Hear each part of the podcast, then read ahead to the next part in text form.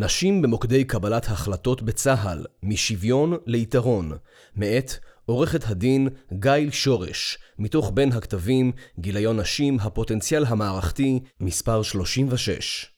פרק ראשון, פתח דבר, משיח זכויות לשיח אינטרסים. את הטיוטה הראשונה למאמר זה כתבתי באוקטובר 2020, כמה חודשים לאחר שהוגש בג"ץ הסיירות, ובסמוך ליום השנה ה-20 להחלטת מועצת הביטחון של האו"ם 1325, שקראה למדינות לפעול לשילוב נשים במוקדי קבלת החלטות מדיניות ביטחוניות. מדינת ישראל הייתה הראשונה מחברות האו"ם לאמץ חלק מעקרונות ההחלטה במסגרת התיקון לחוק שוויון זכויות האישה, תיקון מספר 4, תשס"ה 2005, ייצוג הולם בעיצוב מדיניות לאומית, בהלימה למטרתו הבטחת שוויון מלא בין האישה לבין האיש. בשני העשורים שחלפו ממועד ההחלטה והחקיקה, התבססה גם ההבנה שלייצוג משמעותי של נשים במוקדי קבלת החלטות תועלות רבות, ולכן מדובר באינטרס ארגוני ציבורי. למרות זאת, נשים עדיין נעדרות כמעט לחלוטין ממוקדי קבלת ההחלטות המדיניות, ובוודאי הביטחוניות והצבאיות הצבאיות בישראל. הטיוטה נכתבה כהצעה לתוכנית אסטרטגית שתכליתה אינה השגת שוויון לנשים, אלא השגת יתרון לצה"ל באמצעות העלאת ייצוג נשים במוקדי קבלת ההחלטות לשיעור של 30% עד שנת 2030.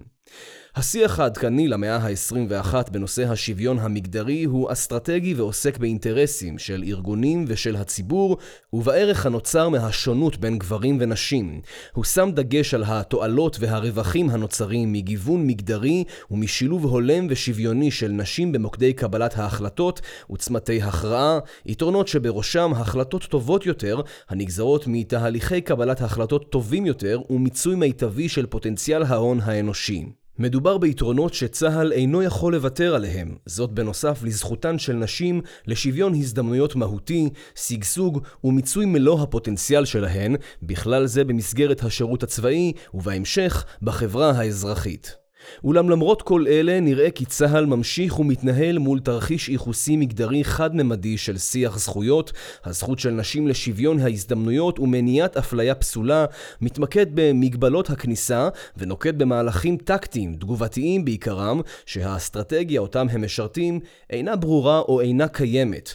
בתוך כך, הקמת ועדות בדיקה, ביצוע פיילוטים, התקוטטויות משפטיות ונרטיב תקשורתי העוסק בנשים המקודמות במשורה לתפקידים בכירים אחרים ומדגיש את היותן לראשונות פורצות הדרך ואגדות.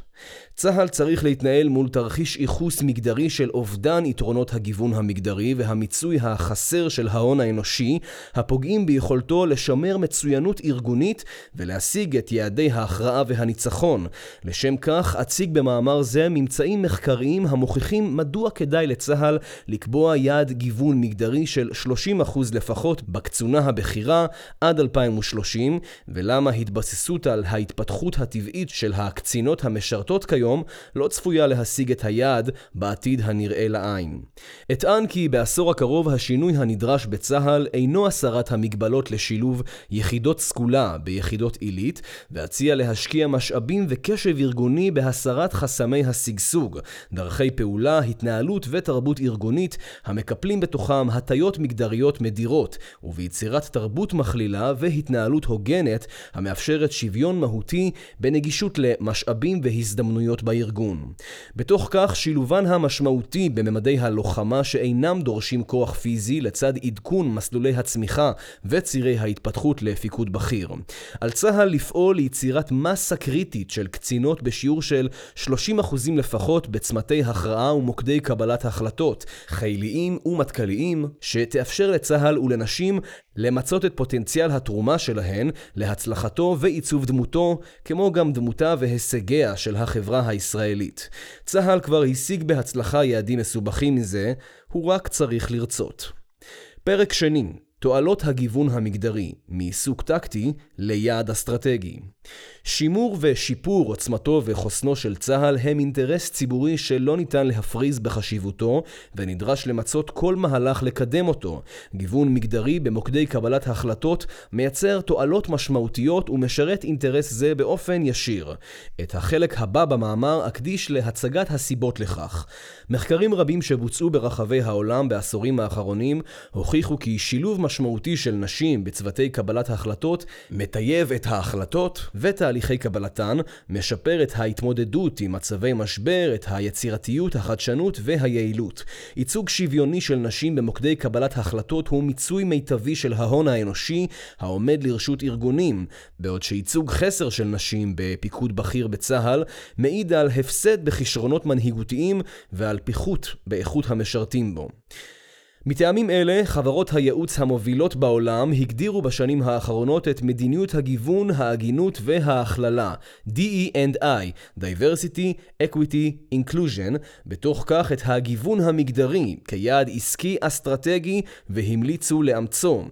גם ממשלת ישראל הבינה את החשיבות בייצוג הולם של נשים בתפקידים בכירים והחליטה על התקדמות שיטתית להשגת יעד של 50% לפחות. לאחרונה, בדצמבר 2021, פרסם פרסמה נציבות שירות המדינה תוכנית פעולה מפורטת להשגת היעד תוך שלוש שנים, עד כדי החלטה על ייעוד משרות לנשים בלבד, ביחידות שלא יעמדו באחוזי האיוש. תועלות ייחודיות נוספות לצה"ל. אחת, מיצוי ההון האנושי. על פי נתוני דובר צה"ל, עדכני למאי 2022, נשים מהוות כ-45% מהקצונה בדרגות סג"ם וסגן, וכ-30 בדרגת סרן ורב סרן. מכאן והלאה צונח שיעורן בצורה חדה והן מיוצגות בחסר בולט, כ-20% בדרגת סגן אלוף, כ-10% בדרגת אלוף משנה, כ-4% בדרגת תת-אלוף ו-6% בדרגת אלוף. בהינתן התפלגות זהה של הכישורים והיכולות, לא ניתן אלא להסיק כי צה"ל מפסיד פוטנציאל מקצועי ומנהיגותי איכותי. לפיכך, בהקשר הארגוני הכללי, היעד יוביל למיטוב המיצוי של ההון האנושי האיכותי בצבא הקבע, יעד הנכלל בתר"ש תנופה, כשהאתגר המשמעותי בהקשר זה הוא להבטיח ששיעורן בשירות סדיר ובקצונה זוטרה, כ-35%, יישמר גם בדרגות הקצונה הבכירה, סגן אלוף ומעלה. בנוסף, אימוץ מדיניות ארגונית הוגנת ומכלילה מגדרית החותרת חותרת לשילוב נשים בצורה משמעותית בפיקוד בכיר ובמוקדי קבלת ההחלטות ומתבססת על הבנה מקצועית במגדר, צפויה לשפר את מיתוגו של צה"ל כארגון וכמעסיק אטרקטיבי, לסייע בשימור כוח אדם איכותי ולחזק את דמותו כצבא העם. עוד ניתן להעריך בסבירות גבוהה כי יתקבלו החלטות טובות יותר בהקשר לשירות נשים, ששיעורן במערך הלוחם הולך וגדל, בכלל זה חיזוק תרבות ארגונית מכלילה, ופיתוח מסלולים שיאפשרו קידומן לתפקידים בכירים ומשמעותיים, ושילוב מיטבי של נשים בצה"ל.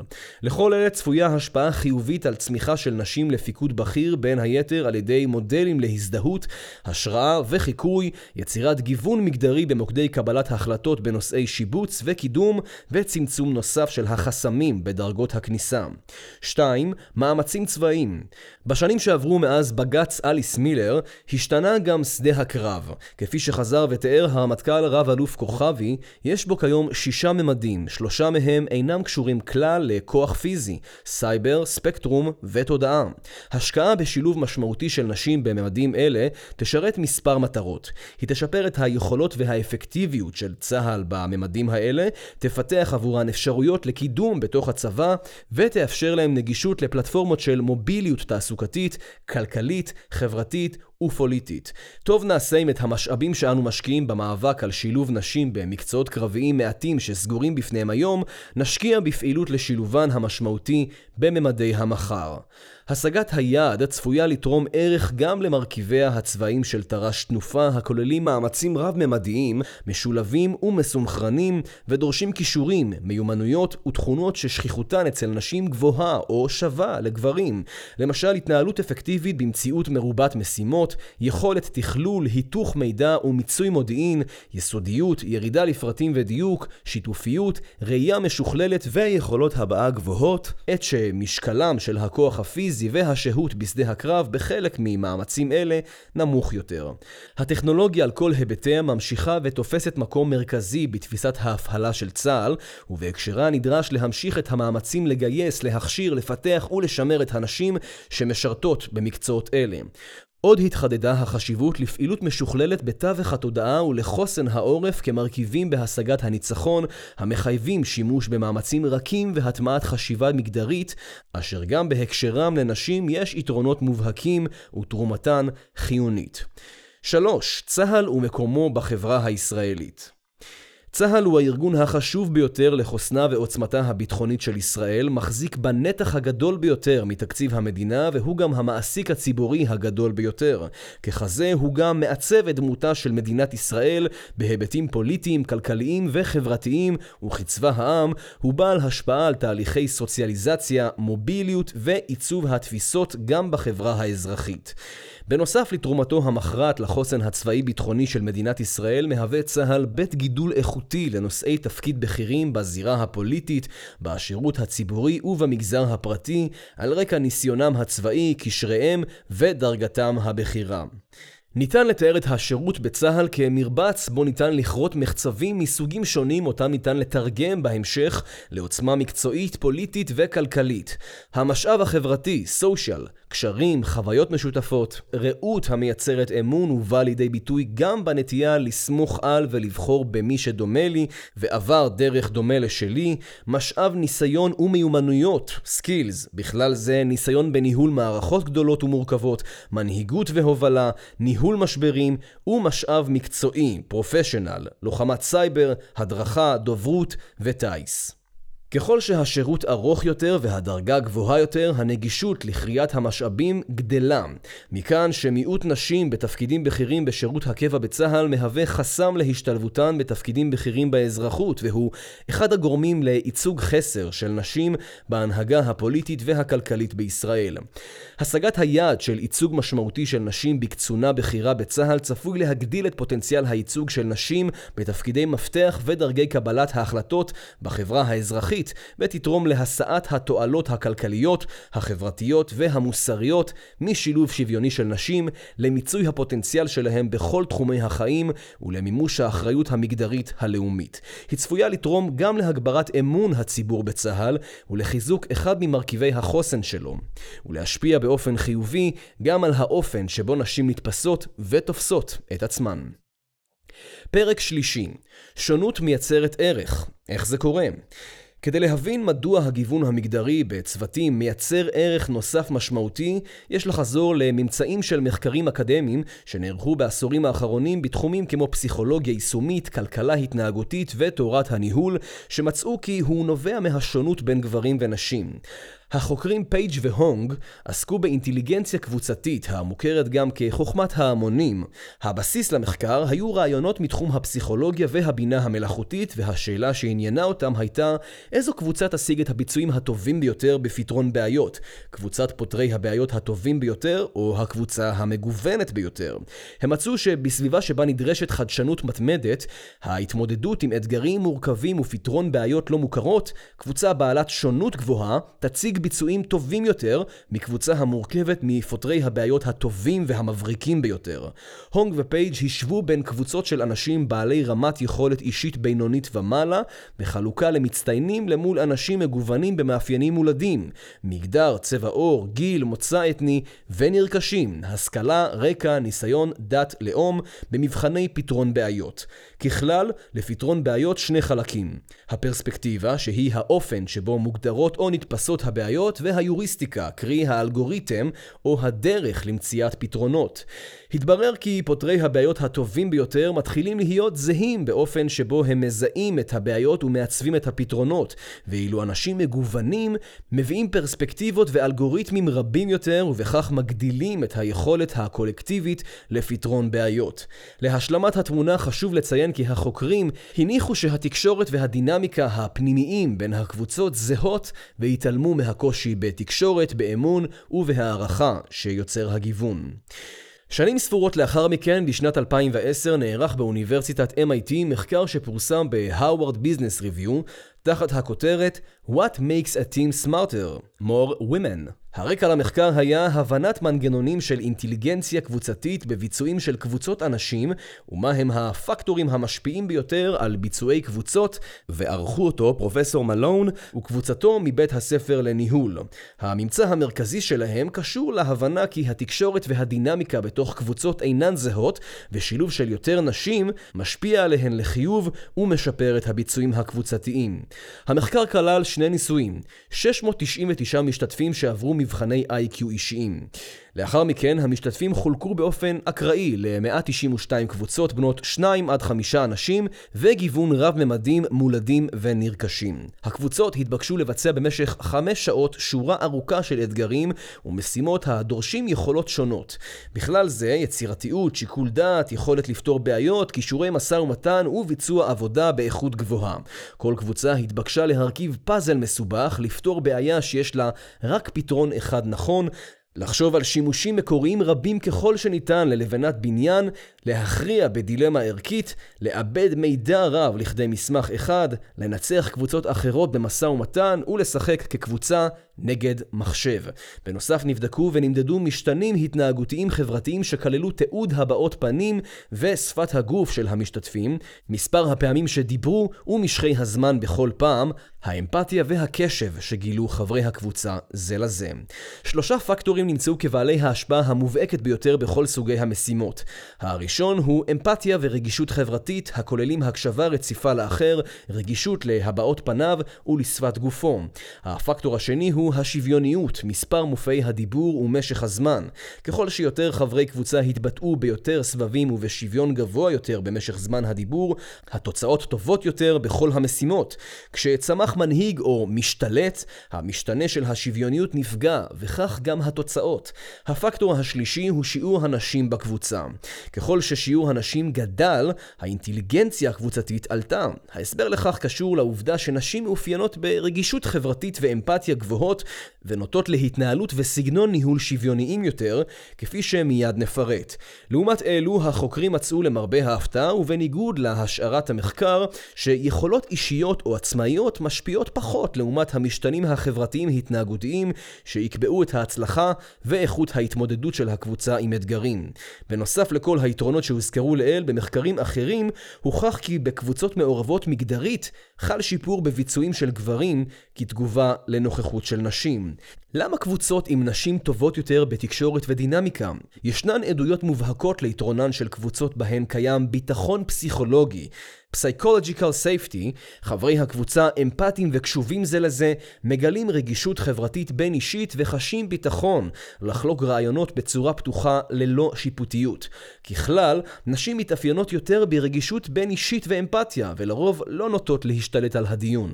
בנוסף, נשים נוטות יותר מגברים להטיל ספק ביכולותיהן ובהבנתן, ועל רקע שונות בתפיסת האגו, נוטות להודות יותר מגברים שהן לא מבינות בנושא מסוים, ולבקש הסברים.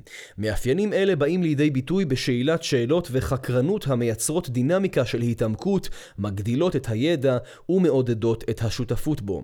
ולמה זה חשוב דווקא בזמני משבר ואי ודאות? מחקרים רבים בוצעו לאורך השנים ברחבי העולם בתחומי הפסיכולוגיה היישומית ומנהיגות מעצבת, בנושא מנהיגות בעיתות משבר ובזמנים של אי ודאות. הממצאים המובהקים של מחקרים אלה, ביניהם ריין, הסלאם, הרסבי ובונג'ו בג'ורנו מעלים כי לנשים יש יתרון ברור, ומכאן גם העדפה ברורה, להנהגה בעיתות משבר ואי ודאות, במגוון מקצועות ותחומים. הסיבות העיקריות ליתרון זה קשורות לתכונות השונות הנדרשות ממנהיגים בימי שגרה ובימי משבר, וממצאים כי לתכונות אלה ביטוי שכיח יותר אצל נשים. בזמן משבר, הנהגה אפקטיבית נדרשת להסתמך על חשיבה א-ליניארית, יצירתיות, אילתור ואינטואיציה. חוקרים בתחומי הנוירופסיכולוגיה והפסיכולוגיה היישומית מצאו כי יותר נשים ניחנות בתכונות אלה מגברים. בזמני משבר, מנהיגות מתמודדת עם דילמות לא מוכרות, ולפיכך היכולת לעודד שיתוף פעולה ושיתוף ידע בין חברי צוותים מולטי דיסציפליניאריים, והנכונות להקשיב, הן יכולות קריטיות. נשים נוטות יותר לסגנון ניהול זה, ולכן כן עולה הסיכוי להעלאת רעיונות מגוונים יותר ולהגדלת הידע המשותף סביב שולחן קבלת ההחלטות, לגיבוש הסכמות ושיתוף פעולה, יצירת מנגנוני קבלת החלטות מאוכווני שינויים, אג'ילים, ולטיוב היישום של ההחלטות שהתקבלו. לביטחון הפסיכולוגי שהוזכר מעלה חשיבות גבוהה במיוחד באווירה הטעונה והמתוחה המאפיינת תקופות משבר, ואפקטיביות מנהיגותית בעיתות אלה מציבה התנהלות תומכת כגורם ומדד. מנהיגות צריכה לייצר סביבות בהן אנשים דנים ברעיונות, מעלים שאלות וחולקים דאגות וטרדות באווירה בטוחה משיפוטיות, ביקורת ולעג. נמצא שגברים נוטים לקשר ביטחון פסיכולוגי עם ידע ושליטה, שעה שנשים מקשרות מושג זה עם בריאות וביטחון פיזי. עוד נמצא כי תכונות נוספות שנשים מתאפיינות בהן יותר מגברים, כמו תשומת לב לאנשים, נטייה לעזור לאחרים, יכולת לאזן סיכונים וחוסן, להתגבר על כישלונות ומשברים בצורה פרגמטית יותר, מהוות יתרון נוסף לשותפות או הנהגה של נשים בעיתות משבר. פרק רביעי, על אסימונים ומסה קריטית. למה 30% לפחות? תוצאות המחקרים של פרופסור קנטר ופרופסור דלרופ הם הבסיס להבנה הכללית כי ייצוג של 30% לפחות מהווה מסה קריטית מינימלית המאפשרת לנציגי קבוצות מיעוט וקבוצות מודרות לבוא לידי ביטוי ולהשפיע על הדינמיקה ועל התוצרים של קבוצה.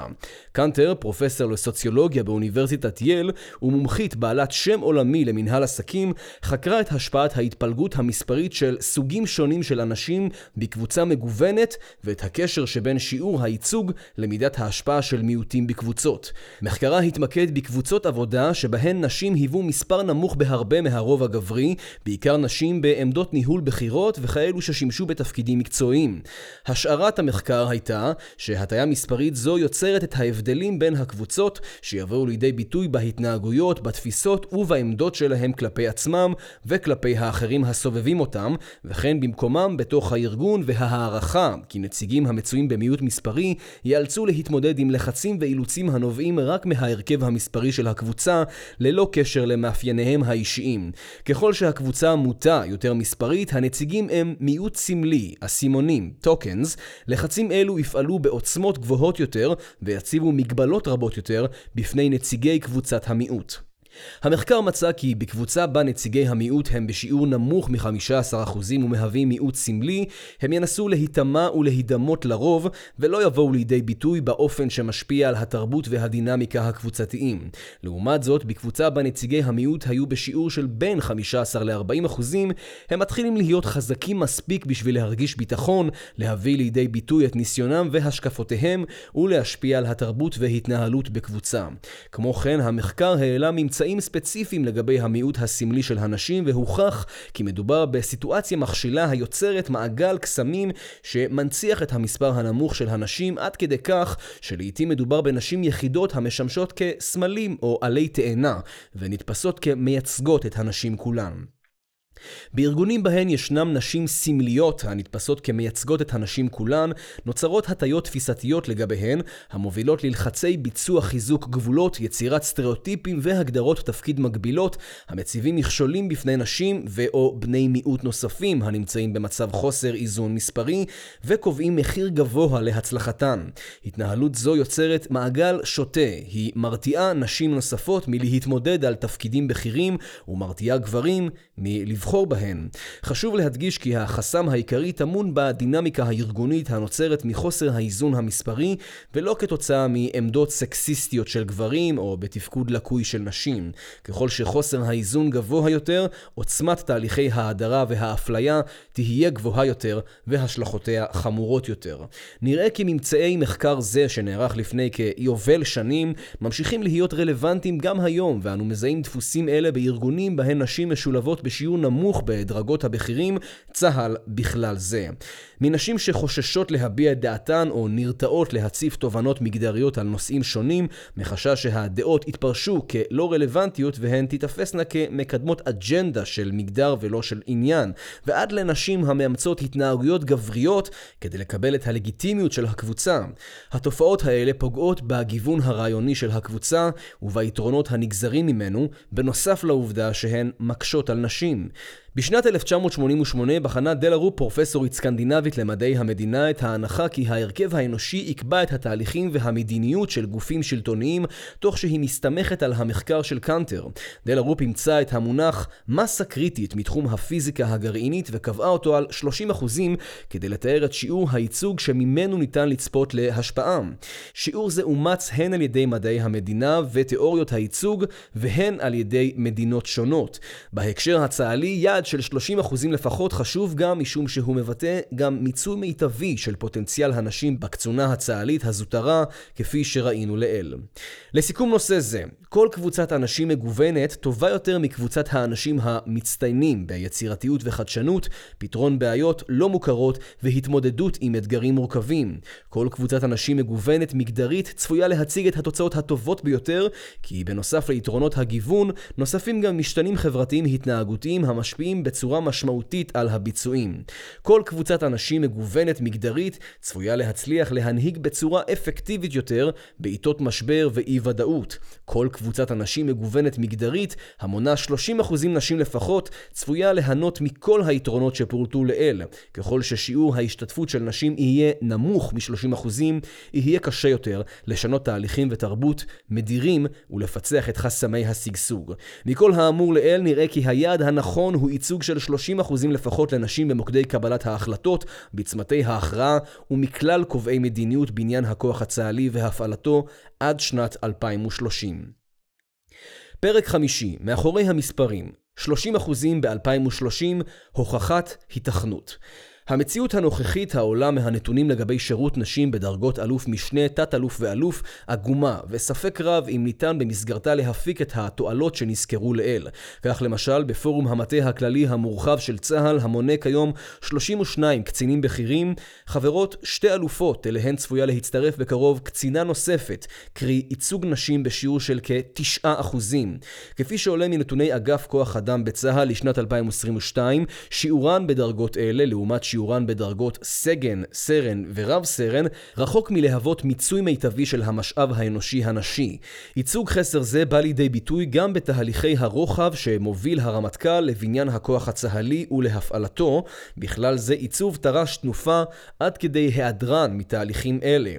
בהמשך למספרים שהוצגו נראה כי ייצוג נשים בפורום מטכ"ל בשיעור של 30% לפחות בשנת 2030 הוא יעד שאפתני עד בלתי אפשרי. כדי לבדוק את הרלוונטיות של היעד, ביצעתי הוכחת היתכנות המתבססת על מספר עקרונות והנחות עבודה, מהם גזרתי מבחנים לסימון תפקידים ספציפיים, ברי גיוון מגדרי. הנחת העבודה הראשונה שלי הייתה כי הרמטכ"ל יהיה תמיד בעל רקע קרבי מובהק, וכי הדרך לרמטכ"לות תעבור במספר תפקידים תפקידים הכרחיים לצבירת ניסיון חיוני והתפתחות נכונה של קצינים להתמודדות על תפקיד זה. לדוגמה, אלוף פיקוד או זרוע, על פי העיקרון המשלים, הגם שניסיון קרבי ופיקוד קרבי הם ניסיון הכרחי ורלוונטי לתפקידים רבים, הם לא הכרחיים לכולם, ולא בהכרח לאורך כל השירות. עיקרון נוסף מחייב להצמיח מועמדות מתאימות להתמודדות על תפקידים המיוצגים בפורום מטכ"ל, וליישם מדיניות של העדפה מתקנת מודעת של נשים במינויים עד להשגת היעד. במהלך הפתיחה לסימון התפקידים הרלוונטיים לגיוון מגדרי בפורום מטכ"ל, גיבשתי שלושה מבחנים מהותיים המתבססים על הנחות העבודה והעקרונות שפורטו מעלה. מבחן הדרך לרמטכ"לות 1. ככל שמדובר בתפקיד שבו עברו יותר רמטכ"לים ו/או יש לו השלכה על ההתפתחות והיכולת להתמודד על תפקיד הרמטכ"ל, הוא לא יסומן כיעד לגיוון מגדרי. מיפיתי את כל תפקידי הקצונה הבכירה שמילאו הרמטכ"לים ב-20 השנים האחרונות. מיפוי זה העלה ממצא מובהק לפיו כל תשעת הרמטכ"לים שכיהנו ב-20 השנים האחרונות היו אלופי פיקוד או זרוע. בנוסף זיהיתי תפקידים שבהם כיהנו רק חלק מהרמטכ"לים, לדוגמה ראש אמ"ן וראש אג"ת, לגביהם נכון להכיל את המבחנים הנוספים. 2. מבחן המקבילה האזרחית. ככל שיש מקבילה אזרחית לתפקיד המטכ"לי ונשים ממלאות תפקידים אלה, יסומן התפקיד כיעד לגיוון מגדרי. בחינת כל התפקידים בפורום מטכ"ל מעלה כי קיימות מקבילות אזרחיות מובהקות לרבים מהם, אותם מוצע לסמן כיעד לגיוון מגדרי בכלל זה.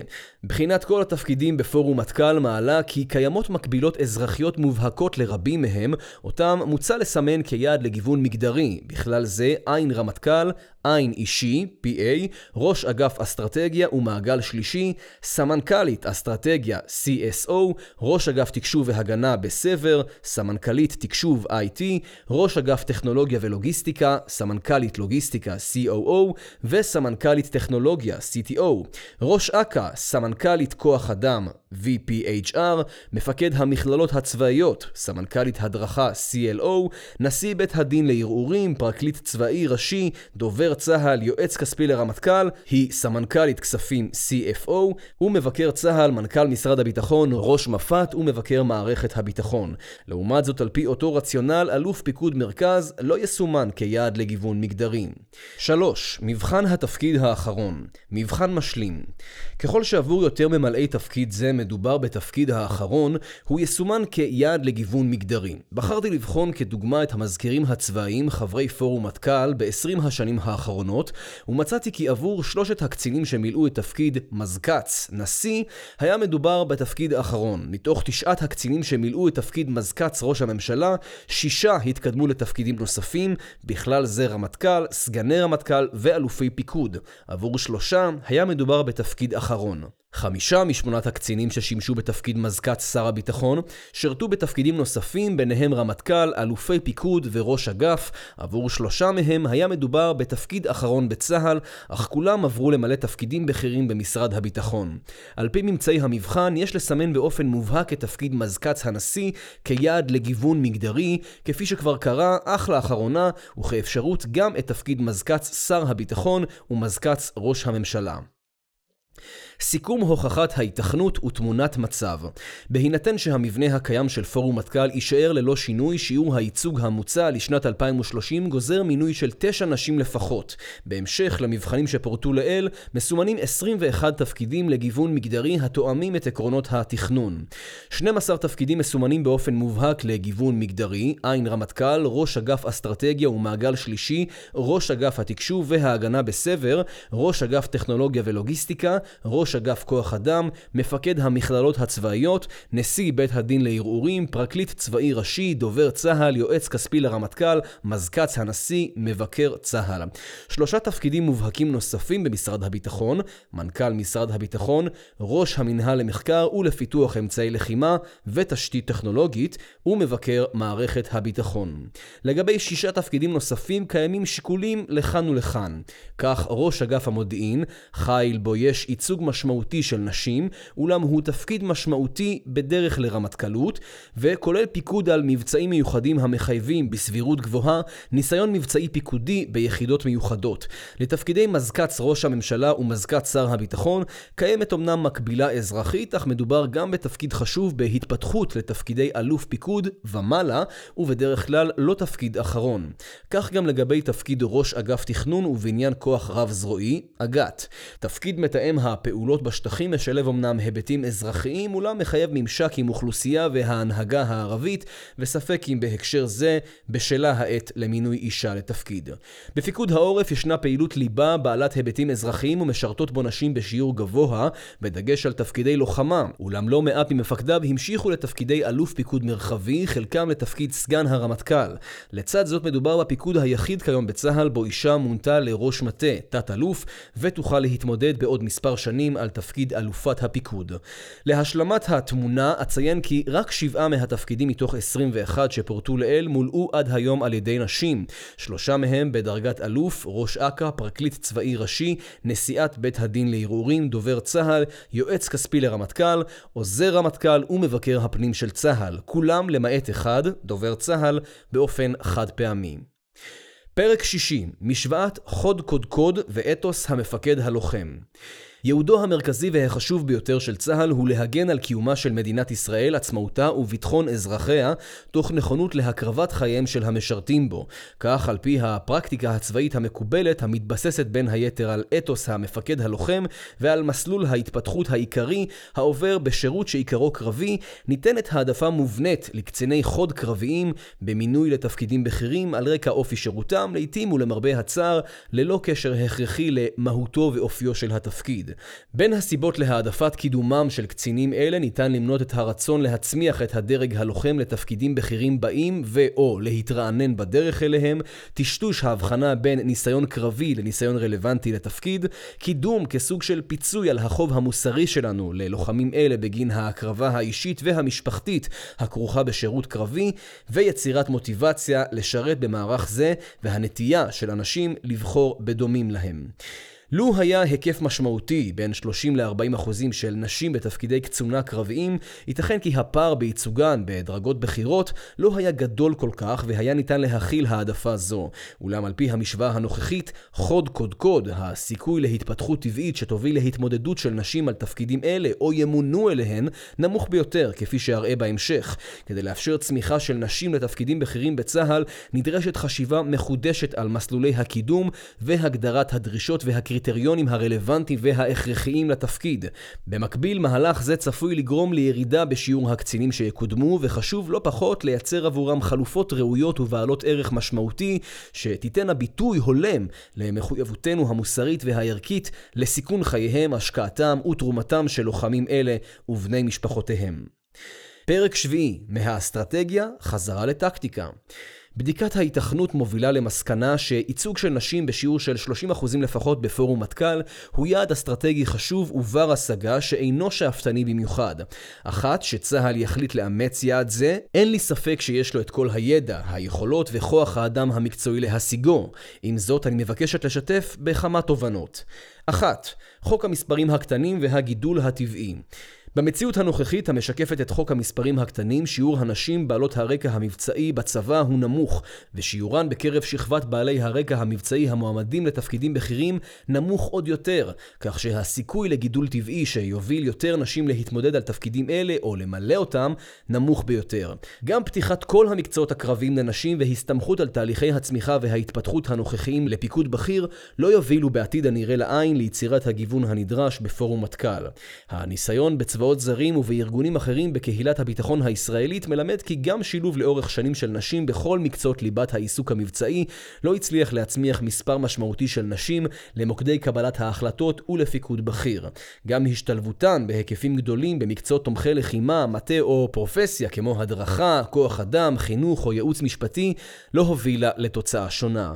מכל האמור במקובץ, ניתן לראות שהחסמים לייצוג הולם של נשים במוקדי קבלת ההחלטות בצה"ל אינם קשורים ליכולתן לשרת ביחידות צה"ליות בכלל או ביחידות לוחמה וחוד בפרט, ושבירת תקרת הזכוכית קשורה לחסמים אחרים שנידרש לפרק, כפי שפורט מעלה. ארגונים הדומים בחלק ממאפייניהם לצה"ל הבינו את האינטרס בשילוב משמעותי של נשים בדרגי הפיקוד, ומימשו את אחריותם המגדרית לפיצוח החסמים. 2. על הוגנות ותרבות ארגונית מכלילה.